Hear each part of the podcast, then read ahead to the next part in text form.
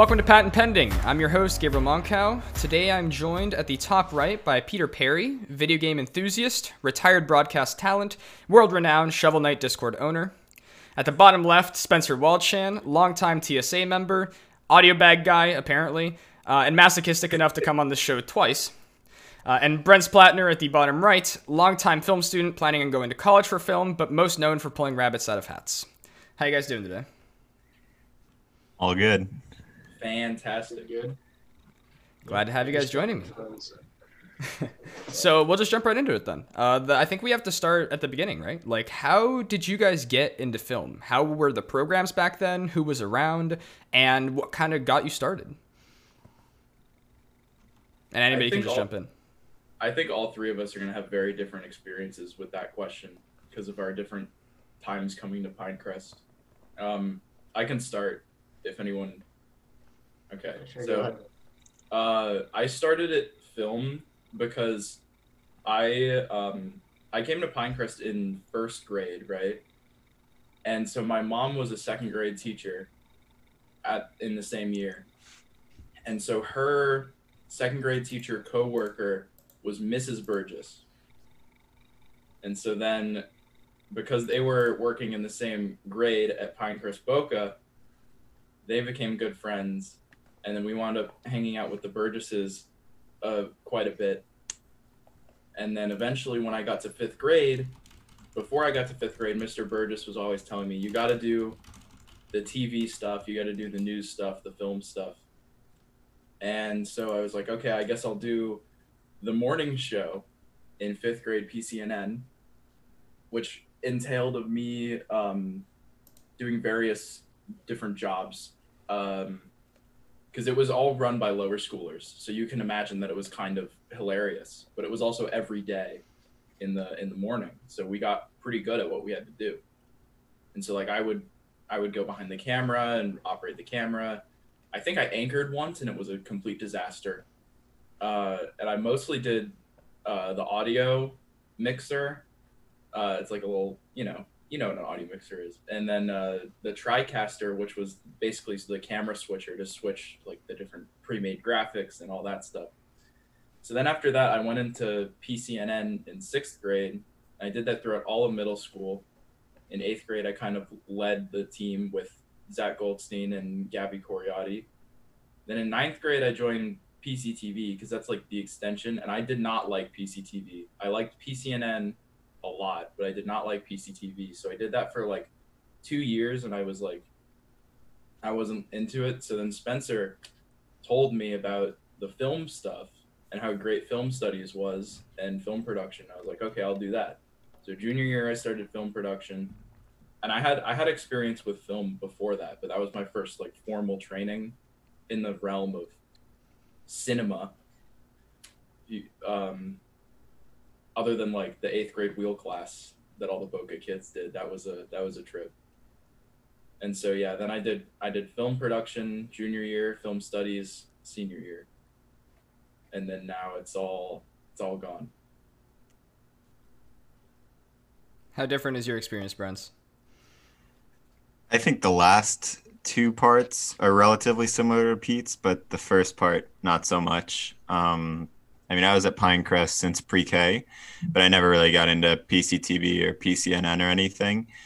Um, I was always really big into Legos and building Legos, and I still build stuff. All the nonsense behind me is Lego stuff, but um, I around like middle school, I got really into making like stop motion movies with the Legos and kind of bringing them to life and taking just tons of little pictures and putting them together. And by like seventh grade, I went to this camp in Atlanta.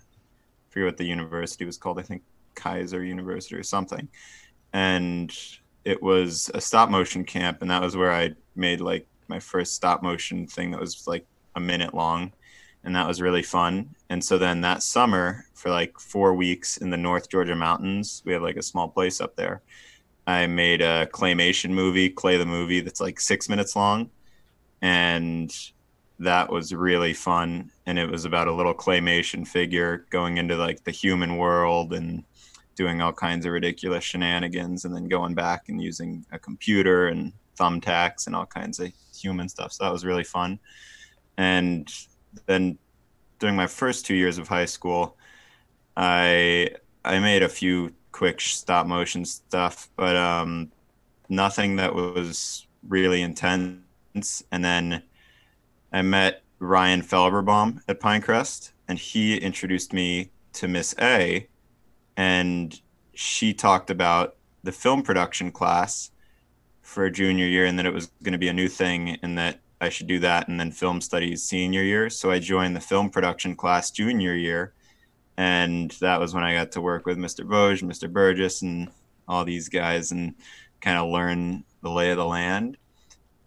And then I went to STN that year, Student Television Network, right, um, for the first time, and I kind of nestled out a little hole for myself as like the audio guy for every single thing that our group did together with like their twenty thousand dollar audio bag, which like I guess that Pinecrest had, but not many people wanted to take it on. So whenever we would from then on out travel out to do a film project, I would always just use that audio bag. But I loved lighting and um, being behind the camera and stuff. But I mean, my number one thing with filmmaking is storytelling and um, piecing everything together. And then senior year, same thing. I took film studies and started to kind of understand how films are kind of pieces of art and understanding kind of subtext and intentionality in films.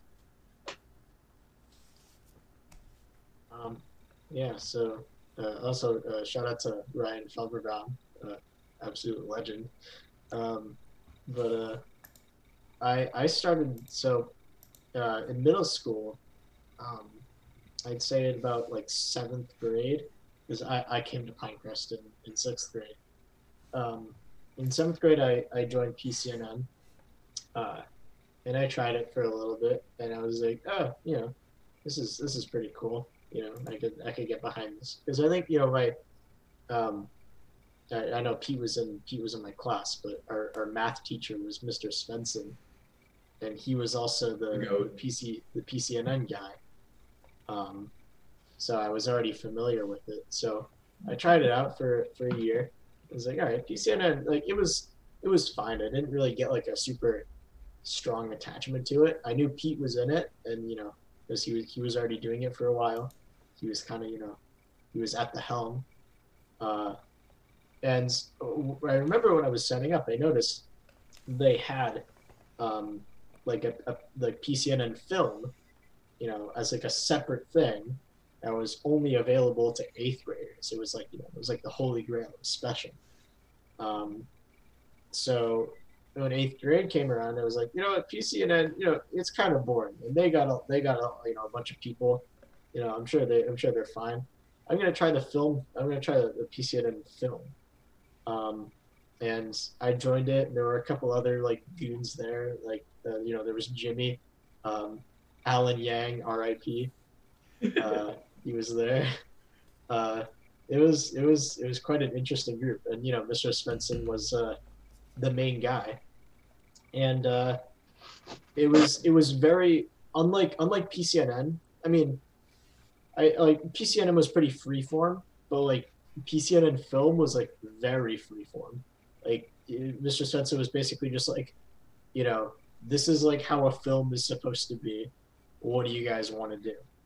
Um, and we just kind of got to do whatever we wanted, and it was cool because the films would get shown. Uh, you know, at least some of them would get shown during the actual like PCNN broadcast, uh, which is pretty cool. And then in high school, uh, in high school, I wanted to to continue doing the film thing, and so I signed up for the class. Um, you know, I met I met Miss A, uh, and it was interesting because I, I think I, me and Jimmy, me and Jimmy did the film class route a little differently than a couple other students because we took both of the film studies classes uh, first. We took it freshman and sophomore year, and then in 11th grade we did film production with Mr. Vosge and Mr. Burgess.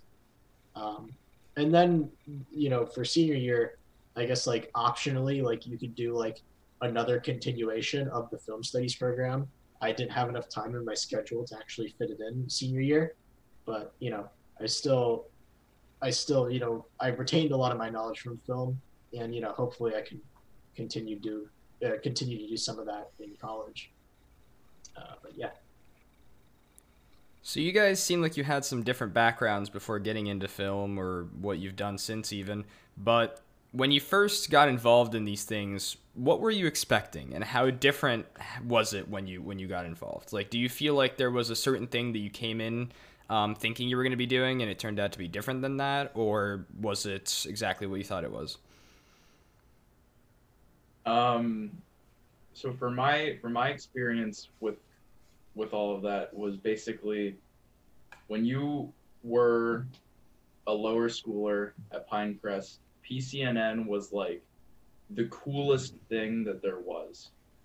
Like if you if you were on PCNN, the like because they did it every week, high quality at the end of the day, like 30, 40 minutes of content. And even if you look back and the quality wasn't amazing in hindsight, it was legendary for lower schoolers because it's like, wow, this is our school, but it looks like a professional TV broadcast. And I think that that the value of that cannot be overstated. And so because of how insanely good we all thought it was and how much we watched it, we um when you could be involved in the fifth grade morning broadcast thing that they started um, pretty recently after I was in like third or fourth grade. It was a big, big deal because even though it wasn't real PCNN, it was still the same graphics, the same studio, all that stuff. So we all looked up to the middle school PCNN. If you were on PCNN, if the PCNN guy came to your classroom and interviewed you, it was like you were you were going to be a celebrity, like you were going to be on the TV at the end of the week, and everyone was going to scream when they saw you on the TV. Ah, Brent's is on TV. Like Brent's wasn't there, but you know. Um, so we I got there and I don't really remember what I expected it to be because I didn't know anything about what they did. But the fifth grade experience was a pretty accurate representation of what it became in middle school, at least during the broadcasts, because we didn't produce the content other than anchoring and like the live part. We didn't make the pieces. That was the middle schoolers mostly because we were in fifth grade. We didn't have like a class for it. We went before school. It was all optional. Um, so yeah, it was a pretty similar experience, which tied pretty seamlessly into the middle school experience. So my expectations were pretty consistent throughout uh, throughout middle school. And going to high school, I expected it to continue to be the same way, where like even in middle school, you know, your contemporary grade will always crap on whatever the grade is making, no matter if it's better or worse than what came before. Because, you know, there's just, you know, you get haters, people of your own age always are more disillusioned with how things work than people who are younger and they look up and they idealize things. But there was still a level of respect that was with PCNN that I feel completely disappeared almost from the grade once we got to high school because PCTV was just a lot less of a thing. It was much less of a part of everyone's life because it was only five minutes at a weird time when no one really wanted to watch it. And so the way that it worked, it couldn't it couldn't really be a big deal for the viewers, but it could still be a big deal for the people who were involved. But in the class, unless you were in the class that worked on the broadcasts, anything you made was pretty much irrelevant. Like you nothing was put on the broadcast, which was part of why like what Spencer was talking about the PCNN film in 8th grade, that was so cool to them partially because all of their broadcasts, all of their films would be aired. We had a we had a film block at the end of the show and that part people look forward to because they're like this is the funny stuff now like because they always made funny stuff so everyone was excited for that that kind of thing was completely lost I guess by the the high school schedule. But my counter argument to the high school schedule dilemma would be, you know, we have random 30, 40, 50 an hour long blocks for random guest speakers like every other day that no one really wants to go to. Why can't we do that kind of thing for PCTV every week? Which we did for certain days, like for homecoming, everyone cares about PCTV because it's actually long and there's actually things people want to watch. And so the fact that like no one really cared about the broadcasts, but the broadcasts were all there were to do that was even close to meaningful meant that like a PCTV class basically just evolved into me and some friends screwing around and making whatever the heck we wanted to make. And so that led to things like this infamous video of Jason pretending to be uh, Snivy Kid 2005, I think it is, where he's you know he's just a meme. Uh, led to stuff like that, and I wanted more. So then they then the film production class was a thing in junior year, and I had pretty consistent expectations for what I thought that would be. I was like, this is where we're going to learn film and how to make film, and that's what we did, and I enjoyed it a lot. And then film studies, same thing. I was like, we're going to watch movies, and then we're going to talk about them and the choices that are made and the making behind them, and that's what we did, and I loved it. So it was a pretty pretty positive experience overall for me at least. Yeah, I can. Uh, I can go into. You're you're curious about the perception before versus after, right, Gabe?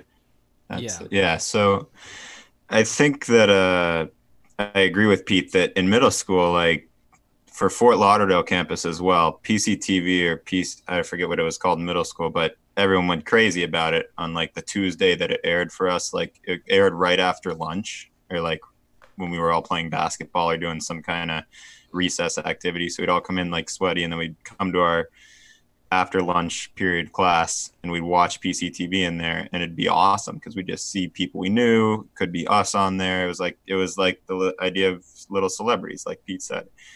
Um, and then the extent of me doing that in lower school is just me doing like the Pledge of Allegiance on PCAM one time, but um, that's in front of the camera. But in high school, yeah, I, I think that the value of in the students' eyes of what PCTV was definitely went down because I think it also was like a lot of people were just like, hey, I can join this class and get my art credit from it, and then also not have to um, not have to display it to anyone and I think we underestimate how much our peers motivate us and the fact that like if it's being shown to our peers, we're motivated to make something much better. Um, sure. I think that's like when you know that it's going to be shown to people, then you're like, oh, I have to actually make a good product. Um, but in terms of my perception, I didn't know anything about the film program. I mean, Ryan Felberbaum was all I knew, and he was a really cool guy. Um, and he seemed very technically knowledgeable and about everything. So I was like, I want to be able to get that because I felt like I developed kind of my own creative thought process and story creation process, but I hadn't really thought I understood the way of actually making a film. I was just shooting stuff on my iPhone um, and like stop motion, like the stop motion app from the Lego company, which just puts the pictures together for you, which is kind of nonsensical thinking back to it, but it's what every kid does.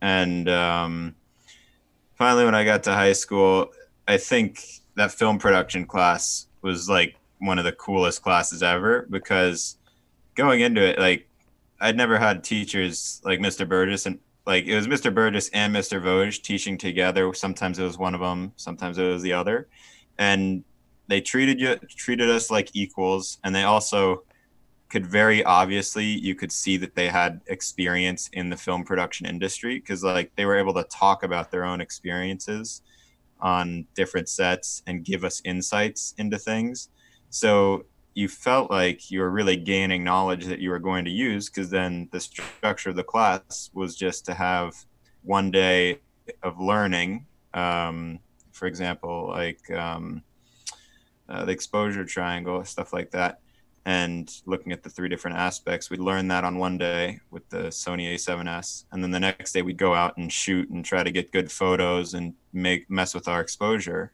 in the field, in the field, but just around campus. And that was really cool to kind of learn. And I think that film production class is what inspired me. I was like, I actually want to do film in college and possibly in in the future as well. And that's why it's like that kind of inspired me to pursue it. And now I'm going to actually be able to do it in college, which is really neat. Um, yeah. So, I mean, I guess if we're talking about like expectations, I when I when I joined um, the the PCNN film thing in eighth grade, I didn't really have any expectations other than that. Um, like in years prior, I'd seen some of the films on the PCNN that were that were aired, um, and I was like, oh, like that's you know, like they were funny, and um, they were like, oh, that's cool, like doing a film instead of just like, I don't know, like doing a story, or just like some you know like random like interview. It just seemed like more interesting to me. So I I wanted you know I, I signed up to join just because I was like, eh, you know, I think I think this will be cool, and I, I know a little bit about the PCNN stuff. Mean, you know, I know Mr. Svensson, so uh, why not? Uh, and eighth grade eighth grade was good as like an introduction to like you know how film works and stuff. But in high school, in high school, I think my expectations kind of changed, um, especially like from like tenth grade onwards because like going into going into film i felt very comfortable because after you know after doing it for you know two years and then three years you kind of develop you know like knowledge of like how things go and you know like what people what people do. It's like you, you know you, you like you have a squad basically you know and you have people that you know and can trust to do things. Um, so it, it just became very comfortable doing things. Uh, and you know you just you know you, you keep coming back you know you, you, you keep wanting more. Um, and it's it's cool you know you get you get creative stuff that you get to, to practice you get technical stuff like you know with, whether it be with cameras or editing or audio whatever. But it's all i don't know it's just very it's very cool. It's like once you it's like once you dive in you know you just you just want to keep going. Uh, that's basically it. I piggyback off something that Spencer said too. That um I totally agree that like you kind of get acclimated to your people. And like you as you work together like I think me and Pete and like a few other people who were in our film production class like who went to um, STN and then went to the All American High School Film Festival after um, which was I guess this school year but 2019 October. Like we started to kind of develop um, a rhythm of doing things. But then also it was interesting as like working on sets like you start like for me i started to realize like pretty quickly kind of like an intuition or subconsciously that like i didn't really think i had but like i did where even though i wasn't directing like there were a lot of other people who would direct because they had two or three years of film studies experience they knew how to make a script and direct i would see them doing things that I wouldn't have thought to do. But also, I'd see them doing things where, like, instinctively, I would have, I would have thought to myself, I would have done that totally differently. And so I kind of think it helped me develop instincts and kind of help me realize like how I would do things in a different way. And I think you can't really do that unless you have other people working in front of you to show you what it would look like. I think that's definitely something that's interesting. Um, the people that come through these programs, I think, are very different than the people that come through necessarily other programs. Uh, and, and the programs themselves are structured differently because they are classes, but there are also opportunities to do things outside. So, how would you say that that kind of has shaped and changed in your experience in the time that you've been here? Do you think that there has been a lot more people getting interested in these things? Do you think that there was a certain point where film or broadcast, since those are kind of intertwined in your stories, uh, do you think that they sort of hit mainstream at some point and became more popular in the time that you were here? Because it seems like in middle school, especially, uh, I have to agree with Pete that in my experience, it, certainly seemed like PCNN was a lot more prevalent um, than either PCTV or the film pro- programs are in high school. But do you think that they have grown, or how have they changed over time? Um, I I think the the biggest thing, at least with film, is the film production class. I think that like the film production class, like being a thing, um, I think has gotten a lot of people interested in film because all they all that was there beforehand was film studies and film studies is it's it's not a technical class it's really just about like film analysis and like really like what makes a good film and um, like how to write a script and like how to how to like write a story basically that's yeah, we film only, we studies only had two freshmen join. and that, that's really not popular. that like it film studies is film studies i think is a really good class if you already have technical knowledge. So a lot of the kids that entered film studies um, i guess like like less so for our grade more like the grade above that was in it but um, like me and a couple others a lot of the kids that entered film studies uh, already did stuff like pcnn in middle school um, or even like the pcnn film stuff. So they already had a background of like you know, kind of like how a camera works and how to edit. And the film studies was more of just like honing your skills in film. Film production is all technical. And I think that's really good for new people because any new people who are like, you know, I have all these creative ideas and I want to make films, but I have no idea how. The film production class is a great way to just learn because, like, you know, Mr. Vosge and Mr. Burgess will just, you know, they'll teach you like how to use a camera uh, you know like like what are the things that you need to do? You know how does the lighting work? How does audio work? You know how do you how do you work those things? Um, editing how does editing work? And you know how do you edit efficiently? Um, so that's that's really the big one. Uh, I'm, I'm not really i'm not too knowledgeable about uh, pcnn but i know what pete said earlier about like how like during homecoming when there's those like longer PCTV broadcasts, they're a lot more interesting than the ones that we have like for five minutes at the end of second period that no one really cares about because they can only cram in like two or three pieces and they're mostly like you know minute long minute long interview stunts and like there's no real like there's there's nothing like really substantial there even even for like the homecoming stuff it's like even if there's not like a full length like film that's being broadcast just having having more content in the PCTV I think would get more people to to get involved because there's just more of an alert.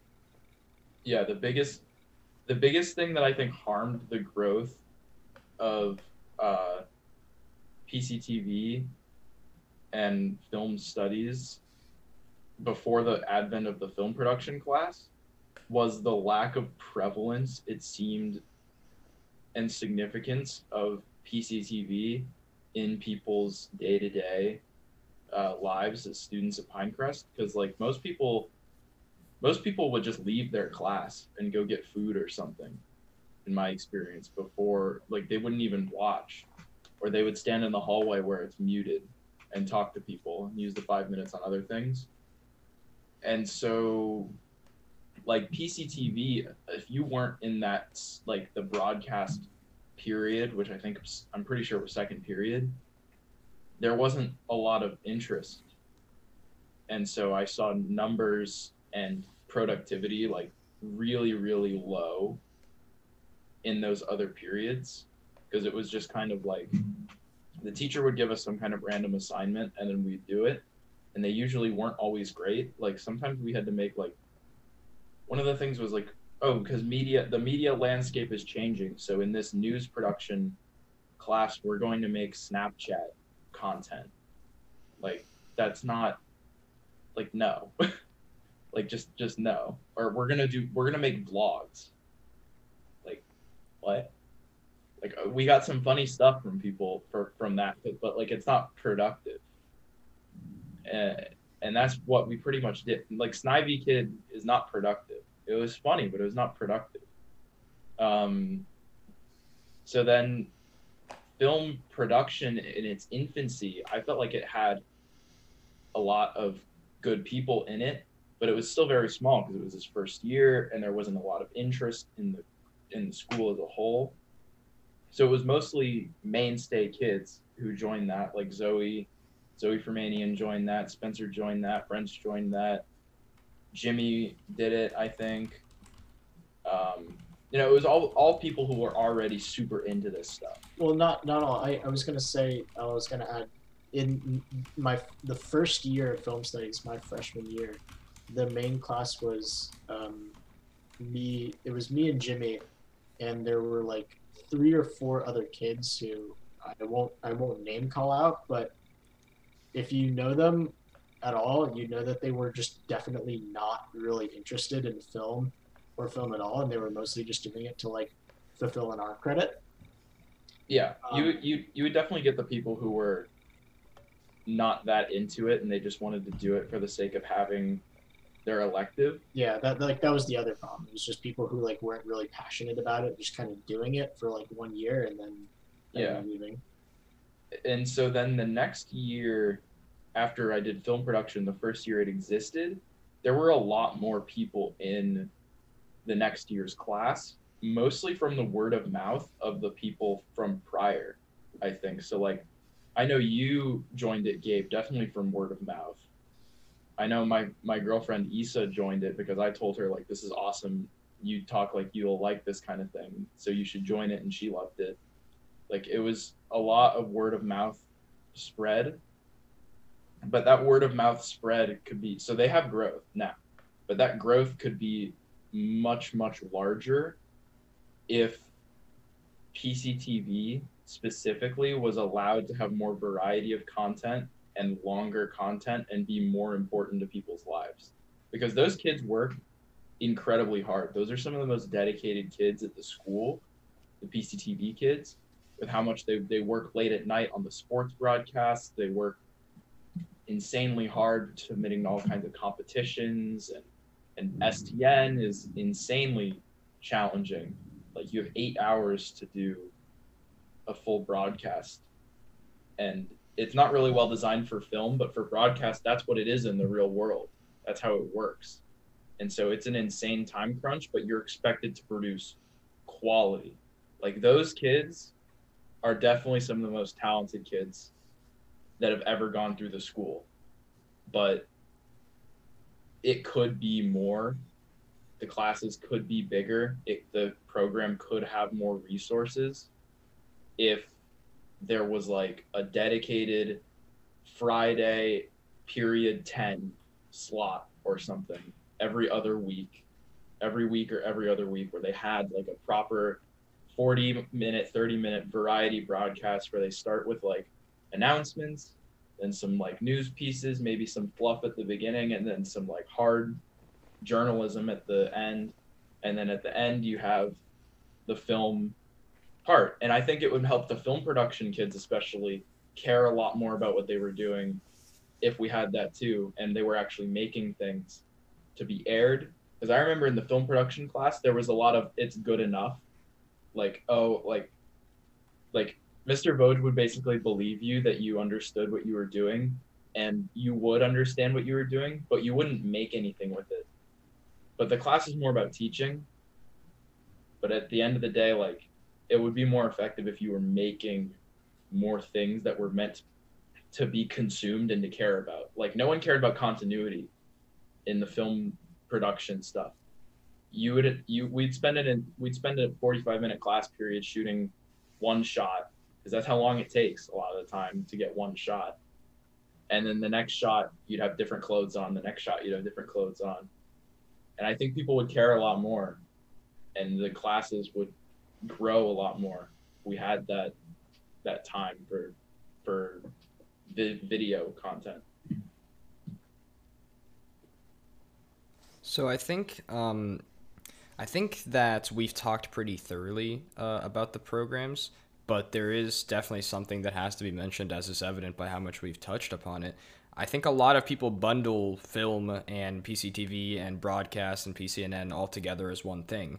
Um, it certainly seems like they have intertwined in a lot of ways. Would you say how would you say that relationship works? Would you say that there's a lot of overlap in skill set? Would you say that one maybe works as like a feeder system of talent to the other one? Um, and how would how would you change that? I guess because it does seem like right now there's a bit of a definite structure to it. It's like the, the PCTV kids often would feed into film because they wanted something more or because they wanted something different. And that happened in middle school too. The PCNN kids would feed into film. Film was almost film was almost like a side thing it seemed. Cuz like film would always tag along. Film had its own trips, but that was later. So like All American High School Film Festival was its own thing, but only for film kids really. But even then broadcast kids tagged along. I mean, just the fact that they're the same teachers, the same people, they encourage people with different interests to try different things in the same field like Mr. Boat, Mr. Burgess, they're all in, they're both involved with all the trips like STN. They're both involved with all the classes. The classes are in the same place, and I don't think it's necessarily a bad thing that they're intertwined. I actually think it's a good thing that could help both of them grow if they had more exposure to the general population of the school. Yeah, I think um, PCTV really helps with getting people into it. Like, I think my first year in film production, I was one of the only people who had never really worked with Premiere or done anything like video editing wise besides like iMovie, which is nothing. And so I think everyone was pretty technically um, adept. And so it was more just harnessing that uh, technical ability to use it with the film production pieces. And uh, I feel like I can only think of maybe two or three people along with me that kind of were in the film program, like in the film production class slash film studies, who were like had a sole film background versus a PCTV background, and like motivations that stemmed from that. Um, yeah, yeah that's that. Yeah, I mean, I I guess like I don't know, like the, the skill sets, like the skill sets between uh, film and PCTV are like I think technically very similar, but creatively very different. You know, obviously it's like journalism is an entire beast of its own, and same with same with film. But a lot of like the tech, you know, it's like whether you're doing journalism or film, you still need to know how to use a camera, and you still need to know how to use editing software, and you need to know how to like get good audio. Um, so, you know, it, it it's easy. It's easy for for kids to jump between the two, um, because because the the technical skills are are, you know, almost identical.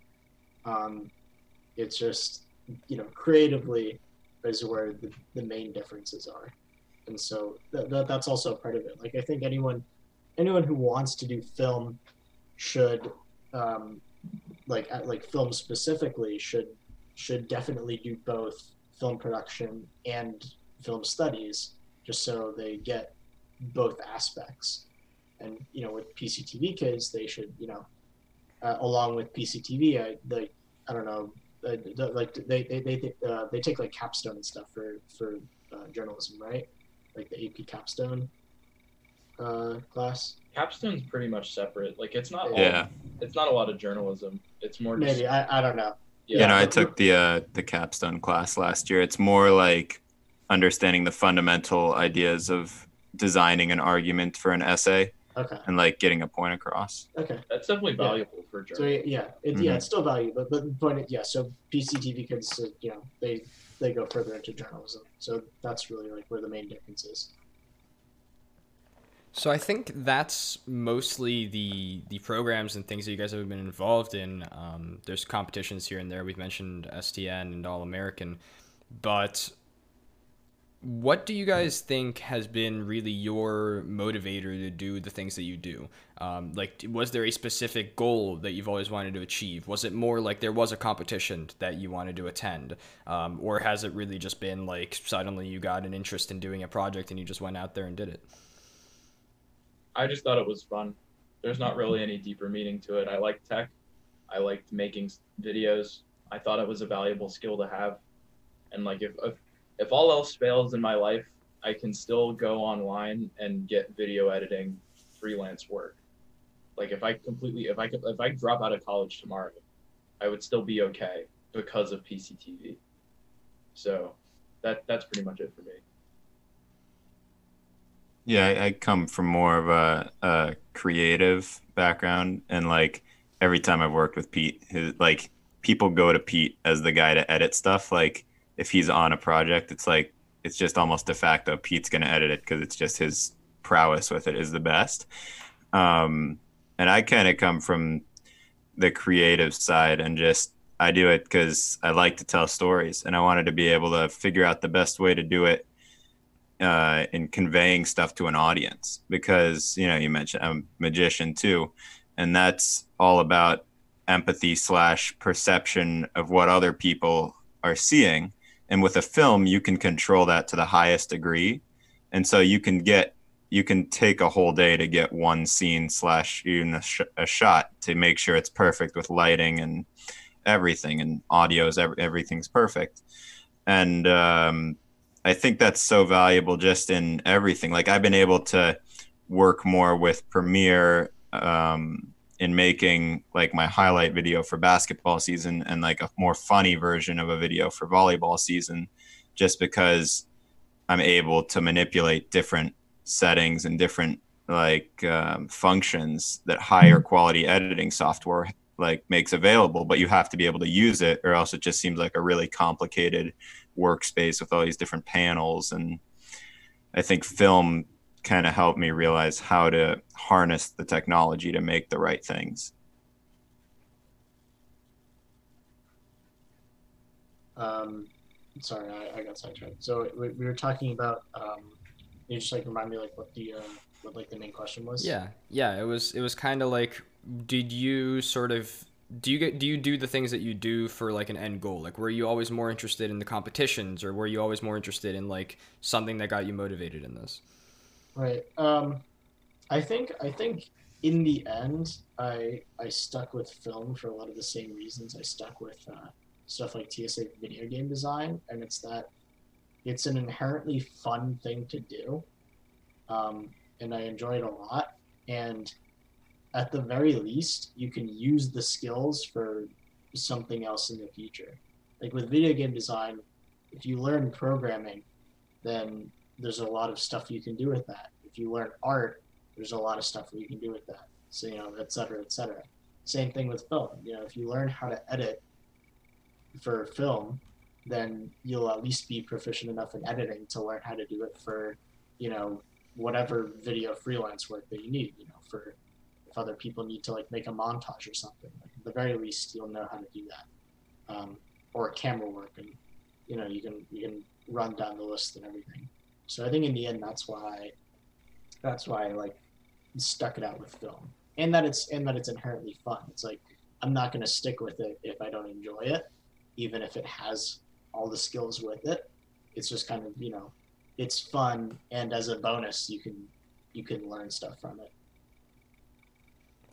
Yeah, and so as think... things continued oh, on for me, oh, no, you're good. Um, as things continued on for me in film, like I also started to get motivated by college and like the possibility that I could do something so fun as film as like an actual career. I was like, oh, that that'd be incredible. So that really motivated me to get go for it more and really be um kind of trying to my best at anything that was a task was put forward. And like for college applications for film schools, you had to make a supplemental film. And so obviously that was a motivation for me trying to make the best content possible. I think it's really interesting, and um, both Brent and Spencer have kind of started to touch on the next thing that I wanted to ask, but I think you guys could still could still talk about it because you guys have all done a lot of stuff as well that isn't necessarily film, and you have a lot of other interests and hobbies. Um, so, how much do you think that those have impacted how you do film things, or vice versa, how your film things have impacted how you do other things? Um, and are there ne- like any other things that you would want to try uh, that you might not necessarily have thought of before uh, before you were involved in these film things? I mean, video game for one, I think video game design definitely falls into the category. Um, on the topic of like combining hobbies and stuff, like vid- knowledge of how to manipulate video is insanely valuable for pretty much anything that you can do. It's one of the most valuable skills anyone can have in the modern age because Yeah. we're we're living in a time when anyone can just put a video on YouTube and the algorithm favors them and they become huge. So like in any field where someone is knowledgeable, like I think Brent's could get huge on YouTube if he dedicated himself to like YouTube vlogging and magic demonstrations and stuff like that. Just because I think he's he's an interesting and talented person who already knows how to do these things. And like I personally have made YouTube videos about random stuff that I didn't think anyone really cared about that I just decided like I'd like to present this in video form for one reason or another. And then it like I made a video about the the canonicity of an alternate like game gameplay mode of one of my favorite games, whether or not it was like real or not. And I put it up. I thought no one would care. I was like, I'm gonna send this to like three people, and whatever. And then it, the YouTube algorithm favored it, and now it has thirty thousand which is small potatoes, but for like a channel with nothing, that's ridiculous. So, like in this day and age, it's one of the most valuable things you can have as a secondary hobby or skill set to your primary um, your primary interest. Yeah, I mean, I for hobby wise, I mean, magic. Um, I mean, everything I do, and like Pete said, everything anyone does can be communicated through film, and often is the case. It needs to be communicated through film because words are not going to get it across, and you can't do it live for someone if they're across the world or like now when we're all like separated. Film is the only way to do things, and uh, telling a story through a video. And I think probably the best example in recent memory for me of that kind of coming into play is for our graduation or not our graduation, but like our senior send off or whatever, like the last day of school. You guys saw I did like that magic trick video where with the cards and kind of a script that I had designed for our class. The whole reason that that video was like was successful is there were multiple camera angles. You could see the cards because the original video of just the camera from the computer is just me blurry, and you can barely you can kind of hear me talking. But the the the close up of the cards, you're able to see which cards are being put down and in coordination with what I'm saying. It just makes more sense. But then the thing that ties it together is, or at least for me, what tied it together was the music that I found. The music that I found was able to climax at the perfect point where I was climaxing with what I was saying, so that in terms of emotion, it makes you feel like, whoa, there's there's actual meaning to this, which in turn, I think garnered a larger reaction from the people that I've showed it to. Um, yeah, I mean that that's kind of an interesting segue from music because a lot of my experience between like video game design and film comes with like music and oh, just like audio in general. Um, and it's kind of it's it's almost like the opposite where um, you know I I'd been doing a little bit of the audio for video game design in the past, you know, in eighth and ninth grade. Um, and in 10th grade in 10th grade I, I i kind of had like an internal thing where it was like i didn't really like know if i wanted to continue going continue making music and doing audio for the game because i still like didn't really know what i was doing. Um, but ryan felberbaum uh, was you know i met him through through the film class because we were in the same class and we became friends. And what I learned is so he he composes all the music for his films, all original, and so He won awards for that yeah, in many places. and so he kind of taught me how to, you know, how to use a lot of that because it's like I don't I don't know anything about music theory or anything like that, but he knows a lot about that kind of stuff.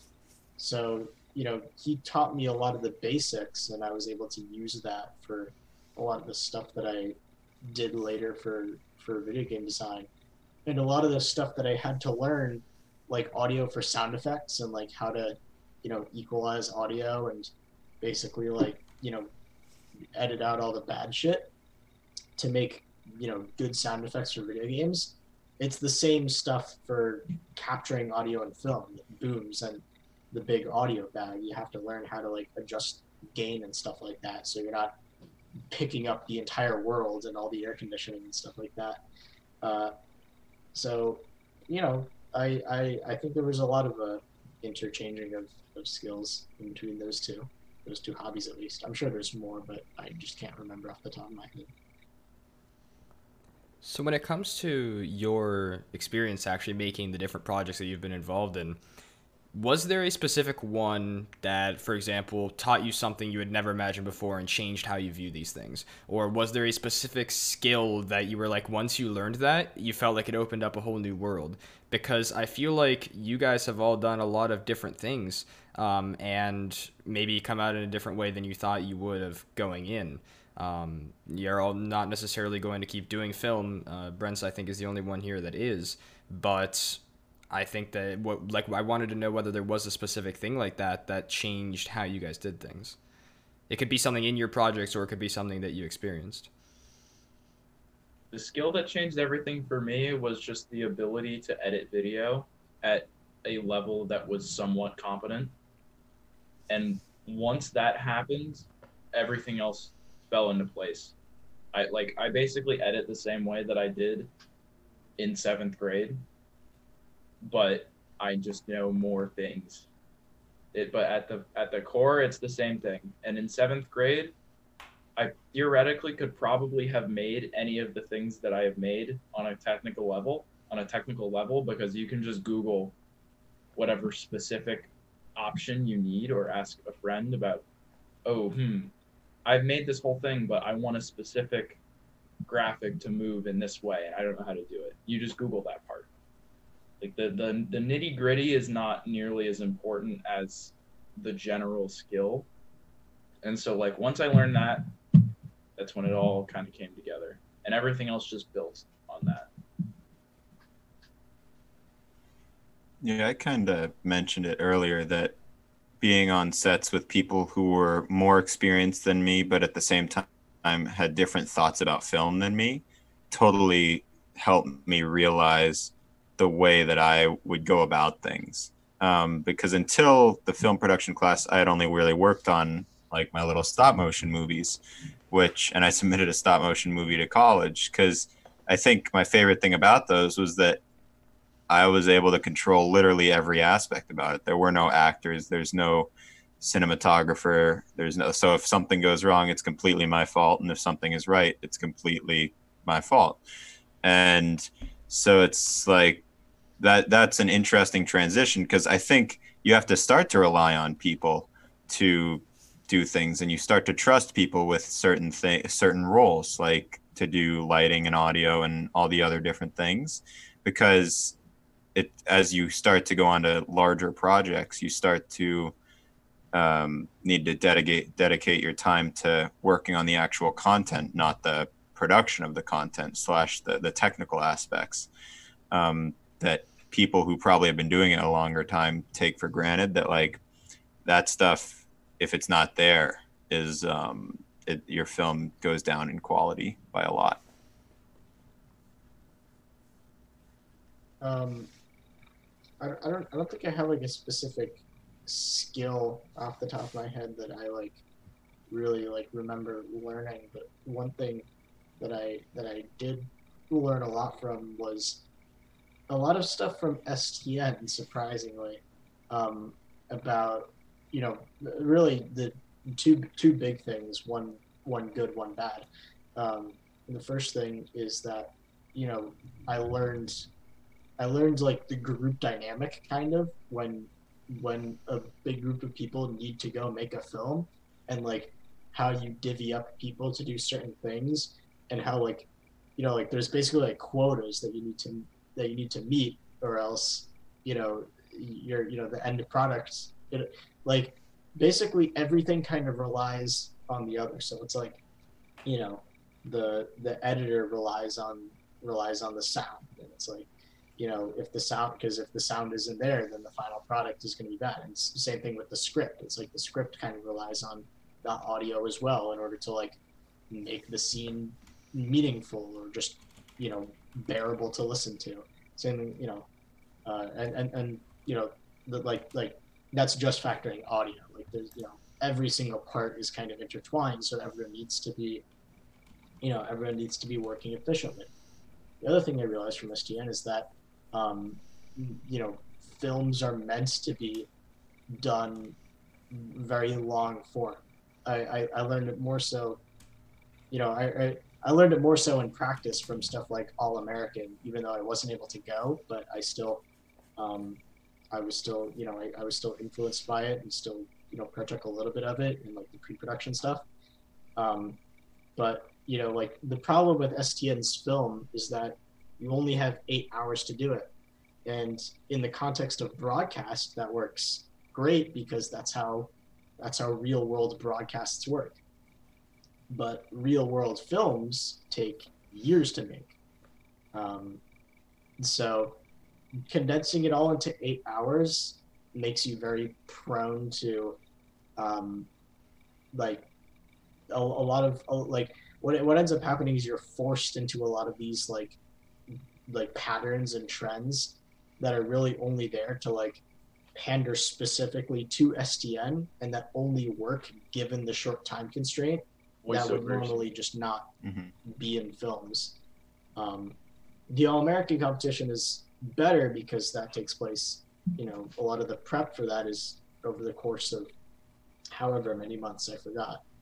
Um, but you actually have time to like flesh out something rather than spend because you know in in STN you still have that you still have that same group dynamic which is important but for script writing it's like you only have like you only have like an hour to write a script it's not really going to be the greatest script because it won't you know it, wo- it wouldn't have gone through as much review as needed.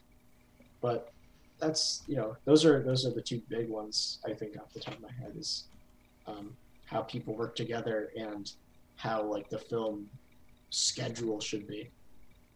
You talk about the the STN, um, our last year, our STN uh, experience, like like kind of being shoehorned into these weird kind of limitations that would never happen in reality. Like we had, like I was doing the sound stuff for our thing. Pete, you probably remember this. That like I was doing the sound, and um, once we had it on the flash drive, like we just didn't have time at the end of the day to uh, link up the sound with the video. We just had to use the camera audio because there's just not enough time. Yeah, that was un- well, yeah, and then we ended up just like having to put music over the whole thing, um, and having it be signed because like there was just no way to link it up because of just the timing.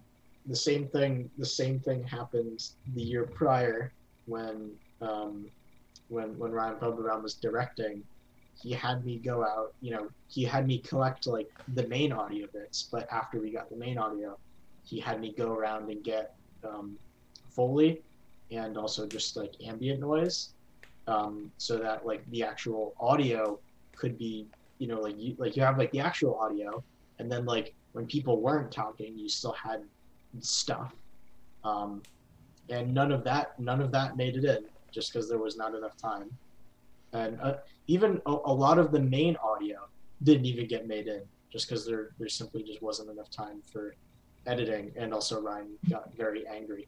But uh, yeah So this whole this whole con this whole topic of conversation about working in a group and and under time constraints actually makes me want to revise my previous answer to this question. Uh, where working in a group and under time constraint is definitely probably the most valuable thing that I've learned from my experience in film and PCTV. Just because like I'm going into the field of, of video game development after this. And talking now with all you has made me think just made me think more about how similar the process of making a film and making a game really are. So like what spencer was talking about with how every everyone relies on each other it's like okay the level designer can't make the level without the art assets but the art asset creator doesn't know what to make without some reference from the level designer of what is needed like that kind of thing. They all piggyback off each other. So it's like when you're making a game it's like the tech guy the programming guy who puts everything together that everyone else is making that's like the editor where it's like that's the most important part for the end product. But he can't do it alone because he needs all these other people to make him art needs all these other people to make him sound otherwise you just have a box jumping around in an empty void. So it's the same way of like the editor has nothing without the camera people and the editor has nothing without the actors and the editor has nothing without the set designer and the editor has nothing without and you can make some stuff like you can't you can't make a film 100% as the editor alone you could do some like experimental nonsense with like manipulating graphics and text and like that's not film. At that point you need like an animator you need all kinds of stuff. So it's it's similar in that way. And so working in a group in that same way where everyone has to rely on each other to make one end product is definitely the most valuable thing You have some experience with this. It's just you know it's newer, and I wanted to hear your take. yeah i think we should i want to hear gabe's take on a lot of this stuff Okay. So yeah, I mean, my my experience has been a bit different from your guys's. I think. Um, obviously, I didn't join film production until this year as a senior, and it was done purposefully with no continuity. Really, I don't plan on doing this in college. I've been editing for many many years, uh, just on my own little projects here and there.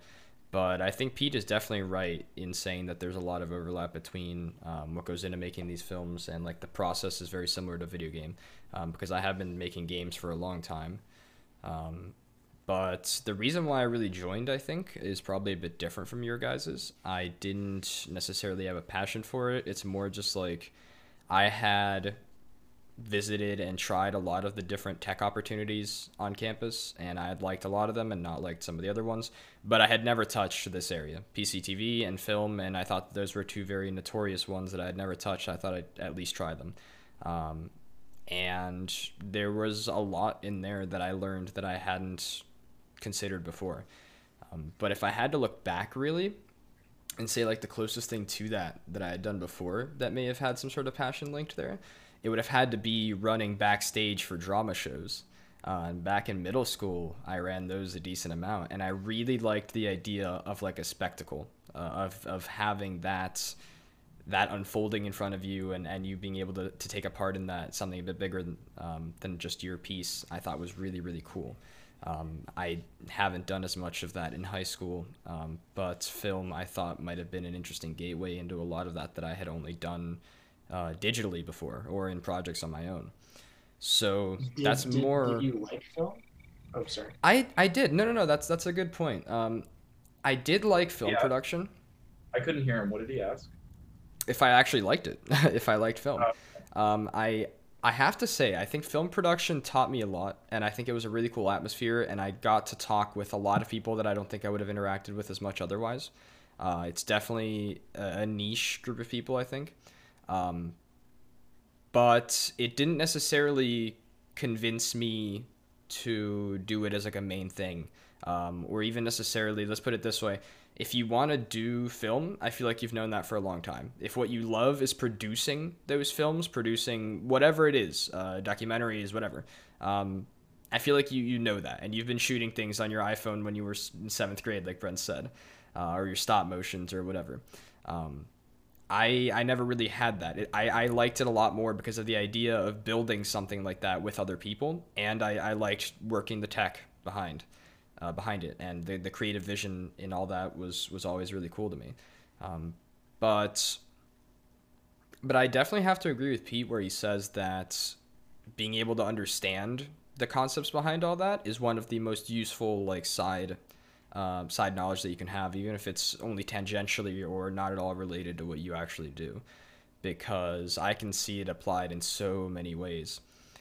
And I think the other thing that I, I, would also have to credit film with is that for a long time I've been interested in doing something related to journalism, for example, um, but I have never, ever touched anything close to it now that I've gotten a bit more of the behind the scenes of what it actually takes to build uh, some of these some of these projects that I might see in in classic journalism, um, it hasn't dissuaded me nor persuaded me, uh, but it, it has made it much more interesting to me. Uh, like it has it's given me a lot more insight. Let's put it that way, um, and I think that that was something that I was definitely missing before. So what I'd have to say regarding my overall experience in these film programs is that they're very interesting, but I think you have to you have to come in with an open mind or knowing exactly what you want. Um, because if you come in knowing exactly this is what I'm going to be doing and I really want to learn like this skill and this is what I like and this is what I want to produce, then great. You're going to learn those skills and you're going to work with people that know the other skills and you're going to make connections and network and have opportunities to do a ton of cool stuff. Um, one of my greatest disappointments of this year was that I was going to go shoot. I was going to help. I think it was Jimmy Hart's shooting some backstage or shooting something um, on on set, and I think it might have been like a parking lot or maybe that was Zoe's. Regardless, I was asked by people to, to help go shoot that. I think Brent's was involved in that too, um, and because of some sort of scheduling conflict, I wasn't able to go. Um, but I was set to do that, and I thought it was it was really exciting because I've worked backstage for a lot of different stuff, a lot of different things, uh, completely unrelated to film, and I've seen behind the curtains and those things, but I've never really seen that in film, um, and I don't know that in the classroom really counts. Um, but but the fact that it got me excited for that, I think, is huge, and I learned a lot. And regardless of how it impacts my life moving forward, I think it was definitely an experience worth having, uh, especially for people that might not necessarily like. If you hate it, then don't do it. If you think you have zero interest in it, then don't do it. But if you think that you have even the slightest interest in it, or you think it's cool, or you think the skills could apply to you, I think it's very much worth your time. At least that's my experience in film.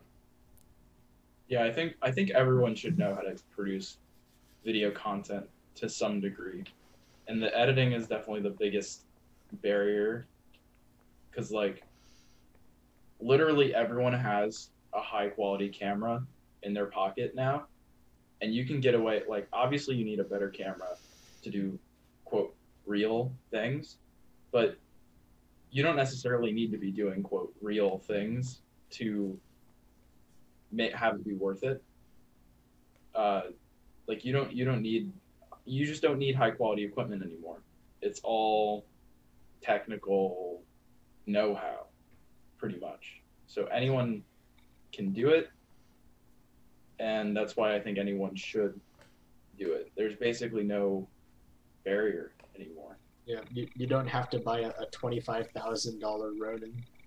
Yeah, I very much like, agree that it's beneficial to know. The only reason why I would say maybe don't do it if you know that you don't like it is because I think it, you can very easily get dissuaded from continuing, especially within our context of the classes at school, because they are like an elective and a lot of the times you don't have to take it for any sort of credit. You're doing it because you choose to. If you're sitting there and you're you're learning about like exposure and a ton of buzzwords that you don't understand and there's a quadrillion buttons on the camera and like you feel like people around you might know more than you it can be it can be weird. Hmm? you don't need that is the thing. So like pctv is a much easier way to get into that than film production because they don't go nearly as in depth into that. Yeah, PCT that's fair. Is like you, you learn from your peers most for the most part, and you learn from the teacher when you have specific questions of how do I do this. There's a lot less. There's a lot less um, specific things, and even like another thing about the thing I was talking about with video production that I just thought of is I think that um, as cursed as it is with like Musical.ly and TikTok and those things because Musical.ly is gone, but it's TikTok now. Uh, I think that it's incredibly interesting with those things how people who have zero background in video or in editing at all figure out things like sequencing and invisible cuts just because of these like dumb little trends. it's like these these girls who definitely have no knowledge of anything video wise they figure out how to do invisible cuts and like change outfits or you know like parkour guys like figure out how to sequence together a cool thing. They have no editing knowledge whatsoever. So i think that like getting a general knowledge of those things should, i think it should be required by pinecrest. I think that film in general needs it needs a more general targeted class that is required to be taken. I tend to agree. I just don't think it can be Yeah. nearly as in depth as Film Pro. It can't be as in depth. It shouldn't be as in depth, and it can't be as in depth. I just think basic video literacy should be something that every single person on the planet should have. I agree. I, I 100% agree as well, Pete. And it's like, I mean, you mentioned the whole TikTok idea, and it's been around forever that people want to see stuff that other people think is funny. Like they, they're trying to make things based on relatability, and the way to communicate that is through video. Um, and then it's also interesting to see TikTok is now normalizing uh, vertical video uh, rather than horizontal, which is minorly unfortunate in that sense. But um, Yeah, I, I feel I like I like TikTok for normalizing sequencing and basic editing skills. I hate it for normalizing vertical video. Yeah, well, because that's the thing is like probably 50% of the population doesn't realize that if you turn your phone uh, 90 degrees, you enhance the quality of your product by like 2 billion percent. that's why we need Yeah. that's why we need the required video literacy class. hmm Exactly. That like stuff like that would be not even taught, but just like said Yeah. that like, yeah. or even the basics of like I know exactly in my head how this should look, but I have zero idea about what thing I could use to make it. Like that kind of thing happens with kids all the time, and so then they just stop. Like all all kinds of people have different amazing ideas, but they can't make them. And so like basic literacy in real editing software not even real editing software because you don't need real editing software even like mobile editing software should be required i think Well, that, re- that reminds me of um, one of my buddies earlier this year. We had like an econ project where you had to make like a meme, and he just wanted to make uh, a video like bigger and or crop a video, mm-hmm. and he had no idea. He sent it to me because he couldn't do it, and so Right. I like he like sent it to me, and then I had to do it for him, and then like via Google Drive send it back to him because like he just had, I couldn't explain it to him, and he just didn't know how to do such a simple manipulation, which is something that like everyone should be able to do. And it's not his fault because he just had never learned how.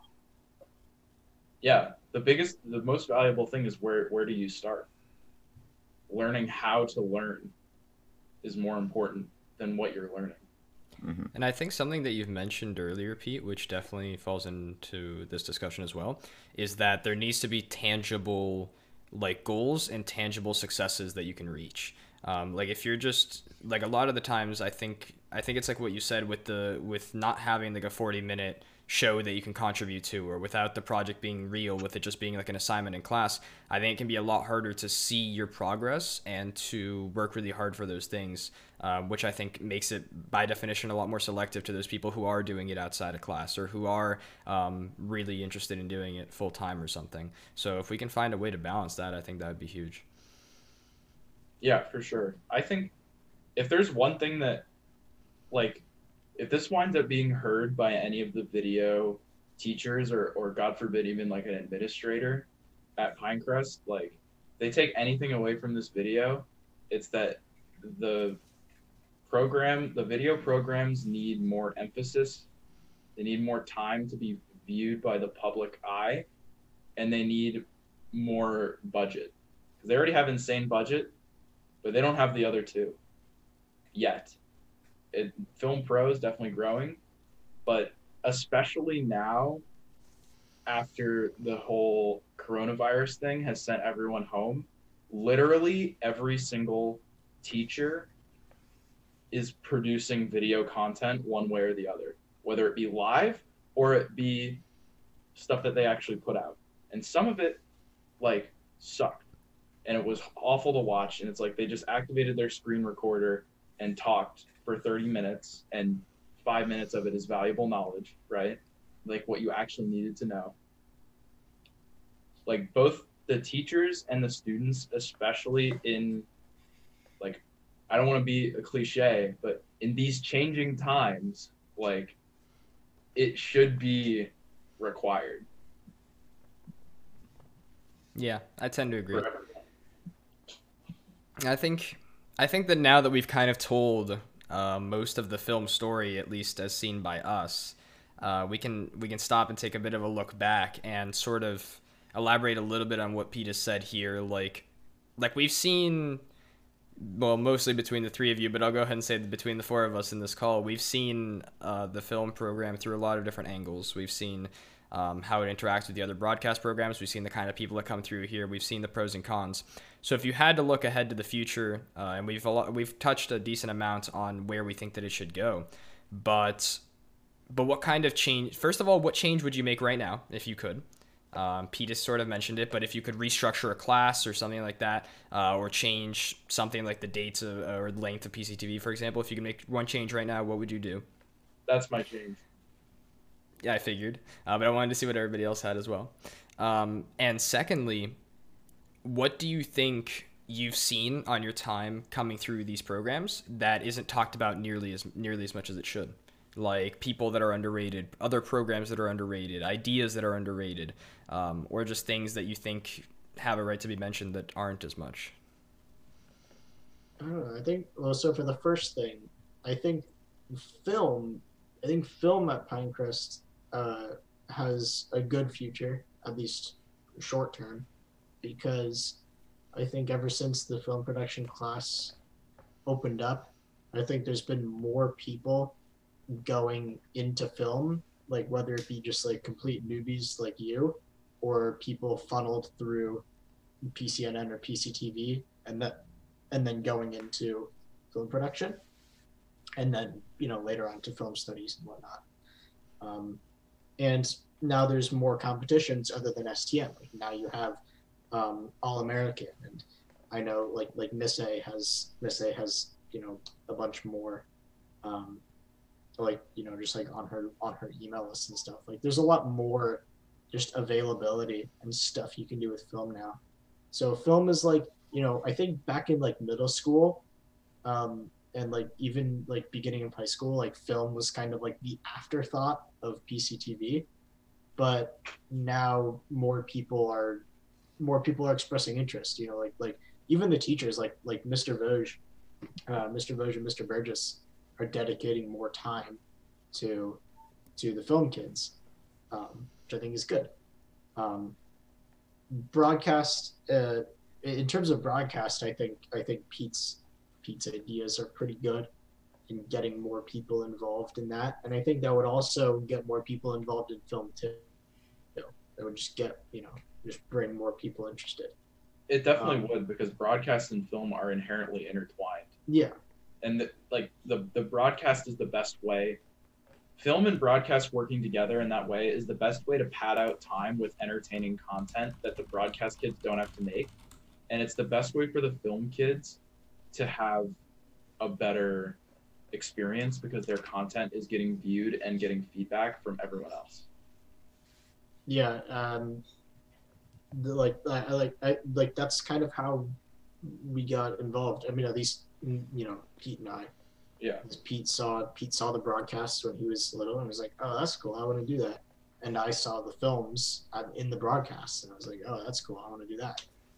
Um, but you know, especially especially for like the the youngins, it's really good. And even if you know, even in high school, a lot of people you know don't like really know what they want to do yet.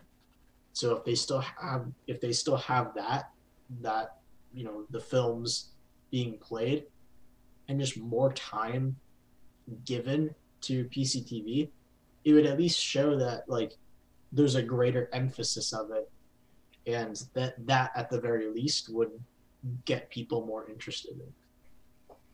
for sure Um, I don't know. As for the as for the second thing, I, I I need to like think more about it. I don't really.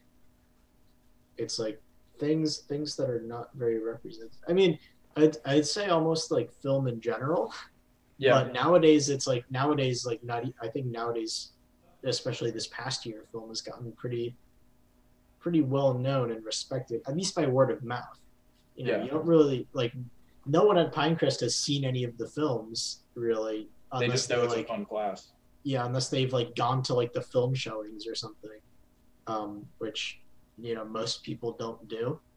Um, so, but I, I know at least by word of mouth, I know a lot of people know that it's a real thing. I just don't think people, you know, no one's really seen it, uh, which I think is a shame. You know, uh, a lot of a lot of the films that have been made are you know are pretty pretty high quality. Um, even by like student standards. Yeah.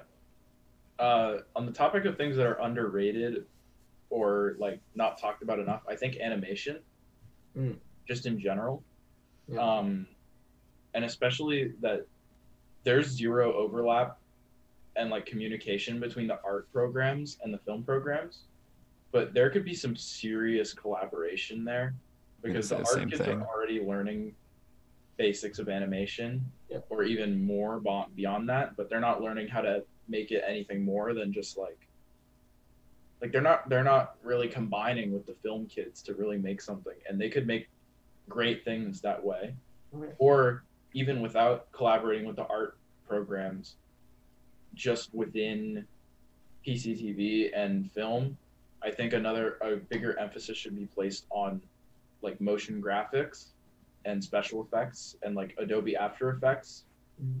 Like I wish I wish that we had gone in more into After Mhm. Effects in Yeah, After our, Effects uh, is huge. yeah. In Jeez. our, in Totally our agree. editing half of the film production class, rather than do Final Cut and Premiere and like have to learn the basics again on a different program, I kind of wish that we just did Premiere and then After Effects. And note how both of those tracks would have been teaching me things that I already knew because I already knew a lot about Premiere going in. And obviously, it was a very valuable experience because I learned a lot about Premiere because that was the first time I had any formal training. Uh, and so there were a lot of like very obvious things that I didn't know because I was self-taught. Um, but like we learned Final Cut, and it was like learning how to. It was like learning how to do things with my left hand, because I didn't like I never used Final Cut, but I'm trying to do things I already knew how to do in Premiere. And then we just learned Premiere, it's like okay, I learned I learned tangentially more than before, but like I'd like to have more. So like rather than do like Final Cut and Premiere, they did like Premiere and then After Effects or Final Cut and then Motion. I think is the equivalent on the Apple side. Pete, you want you So want me to give you my hot take? What's your hot take? Let me give you my hot take. You ready? Yeah. Here's the fix. Film production one class. Second semester, no more editing. Put no more editing. Maybe you cover editing like a little bit in first semester. Like like you speed up first semester so that it's more editing or more so you can put some of editing in there, but you cover it way less. And you pick one one um, NLE and you focus on it for like a couple weeks just so people can kind of understand it.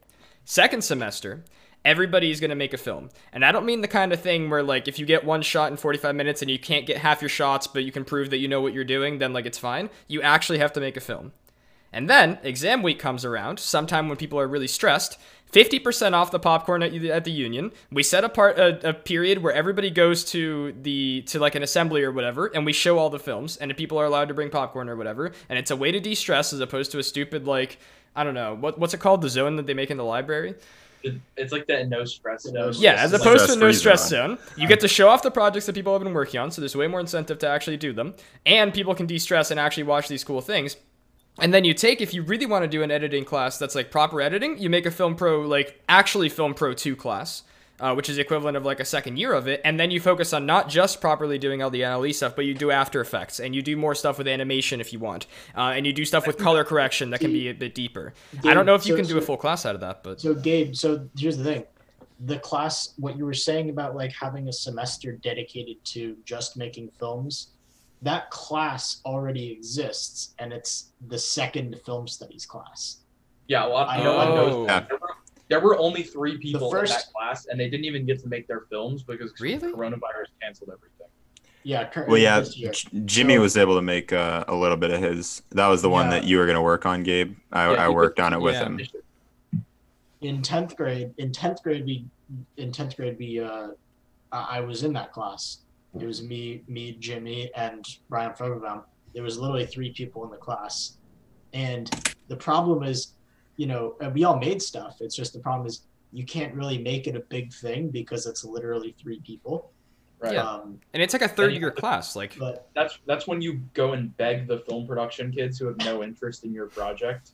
To- yeah, that's to- that's what we had to so do. that's what I And- experienced. And, back then, back then it was even worse because film production didn't exist. So we had to go to like random PCTV people and be like, "Hey, please help us." right. If the Um, I remember if if the film studies two kids were coming and constantly begging in our class for for film pro kids to do it, and I had no interest in it then, I can imagine how little interest the PCTV kids would have had. right, but Yeah. which is why I think the coming years will be better because so what happens is so when people want to first go into the film program, they first do film production, and they learn camera stuff first semester, editing stuff second semester.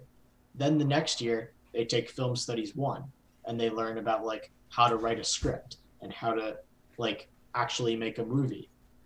And it, even in film studies one, it's like we still like did some film stuff, like we had to like go out and like shoot specific scenes. Um, and then so you're still you know you're still like getting refreshed on the technical knowledge. And then in film studies two it's all about just going out and making movies. Um, and if there's a lot of people in it then it will actually be enforced. The problem is when i took it in 10th grade there was just three people and the the seasoned veteran ryan Fulberbaum was you know, he was really talented, but he was also a lazy piece of crap, and he wouldn't do anything. And then Miss A would get really mad, and me and Jimmy would follow Ryan's example, and so we didn't do anything either. And so and Miss A would just constantly get mad at us every week for doing nothing. And uh, yeah, it was bad. But if there's more people in the class, then like the chances of just nothing happening are a lot less less Well, so. so the on that topic in film production a problem i noticed when it came to people being lazy pieces of crap was that um, that class had a lot of people in it. And i'm sure gabe i'm sure all three of you can attest to this that in the film production classes a lot of times people would just kind of wait around because there were a lot of people. They would wait around for someone else to do what they have been told to do or they'd wait around for someone else to take charge and do it and so in my film production class, it was usually me or Z- mostly Zoe, but sometimes me that would have to step up and like Yeah. tell people to get their shit together and go actually like work and what to do.